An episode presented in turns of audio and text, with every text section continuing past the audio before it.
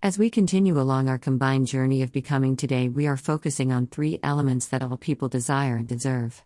In case you missed it yesterday, we discussed the first step in my acronym of CDR, which stands for compassion, dignity, respect.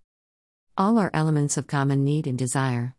It doesn't matter who you are, where you come from, nor what you have been, are, or will be going through, each and every one of us truly desires to be treated with compassion, dignity, and respect.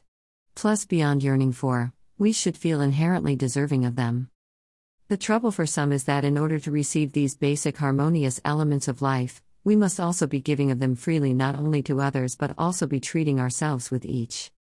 Unlocking compassion for others begins with taking care of yourself, which we'll expand upon as we then continue with the second element of dignity. Reiterating compassion involves having, experiencing, and sharing a genuine sympathy for the hardships, troubles, or circumstances of another. One of the primary things to remember about sharing compassion is that it comes from your heart. It must be sincere, honest, and open. Look beyond your differences and be accepting of others, and they in turn may very well choose to do the same for you. Don't forget that being compassionate begins with you being so, towards yourself. Praise yourself for your successes and forgive yourself for your mistakes. Focus on your more becoming qualities rather than areas where you know you have challenges. To begin this process, accept personal responsibility. Embrace the ability to unconditionally love all aspects of who we are, both the positive and negative. It all starts with the proper attitude. In order to fully accept your reality, you must take ownership of any role you may have played, good or bad, in leading you to where you are. In order to accept responsibility for our actions, we must first be taking care of ourselves. So then, what is self care?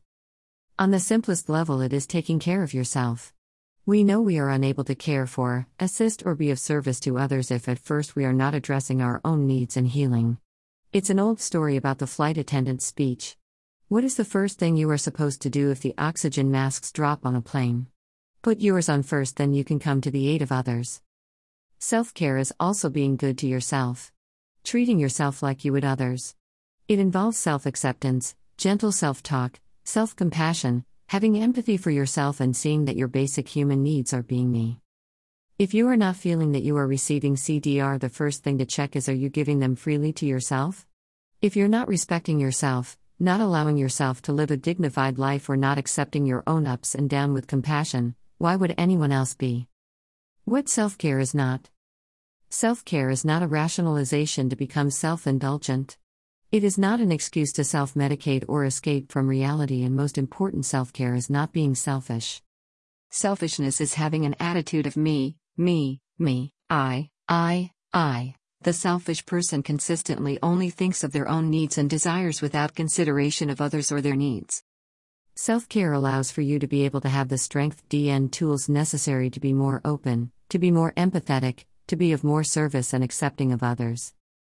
This was an area I struggled with for years. Since my innate nature is to be a nurturer and caretaker, I always felt if I put myself first or said no to someone's request, then I was being selfish. I could not have been more wrong.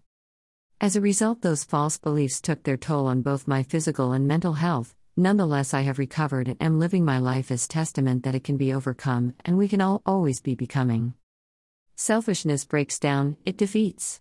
Self care builds up and empowers strength and victory. Self care allows you to set boundaries to maintain your personal power and sense of identity. Plus, it affords you the opportunity to live in shared dignity. Time now to develop our shared understanding of defining dignity. When you have chosen to live with dignity, it means you are worthy of respect.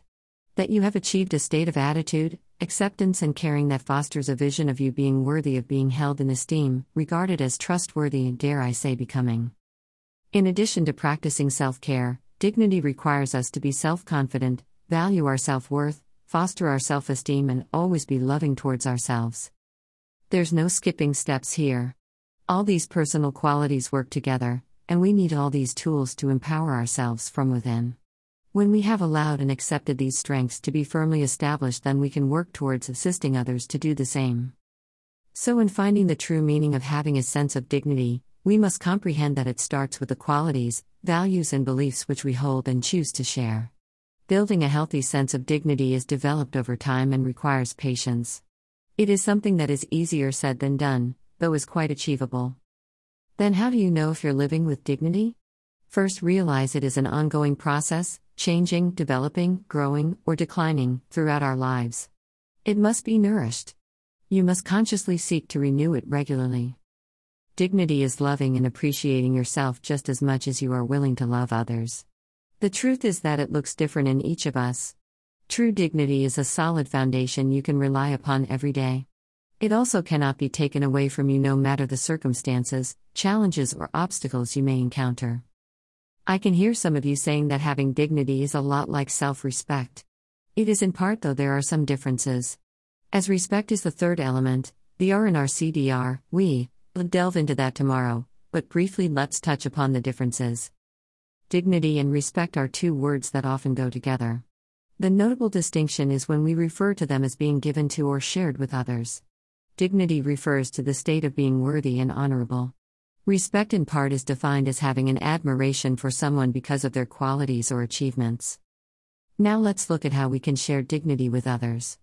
Recognizing it within them and, or helping empower them to achieve it. Perhaps an explanation of the difference is that personifying dignity for yourself means boldly communicating and expressing that you will ensure your needs are met without being aggressive or prideful. Aggression. While showing dignity for another, can be accomplished by being kind, compassionate, and treating them consistent with a manner in which they desire to be treated. Assuming they are in emotional state of becoming, seeking growth, development, and not trapped in a negative lifestyle or clinging to false beliefs of unworthiness.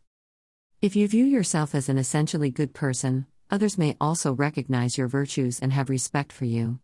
If you see yourself as healthy, balanced, and competent, you will be perceived as having dignity. Accepting, recognizing, and sharing dignity is saying and believing that they are worthy of respect regardless of age, status, ability, gender, race, and religious beliefs. When we treat others with dignity, we make both their and our lives better, fostering growth for both as individuals. From there, we can start to build more confidence in our abilities to help advance society. Here are six steps towards fostering dignity 1. Listen to others empathetically. 2. Speak with them, not at them, and do so with kindness. 3. Seek the opinions of others and share yours in growth orientated ways. 4. Stand up for yourself without infringing upon the rights of others. 5. Show respect and appreciation for others as you would like to have for yourself. 6. Protect their dignity and privacy. Another way of explaining this is to be honorable and honor those you encounter. To honor someone is to treat them with respect or high esteem in doing what is morally right. To treat someone with dignity is to treat them in a way that is being respectful of them and accepting them as valued individuals. You must also take into consideration cultural and personal backgrounds. Acknowledging any differences, sharing any questions while respecting no two people truly have identical ideologies. Courtesy, kind, and interconnectedness matter. They help to combine dignity with compassion, creating respect. And that's where we'll begin tomorrow, here on Becoming Today. Email address. Subscribe.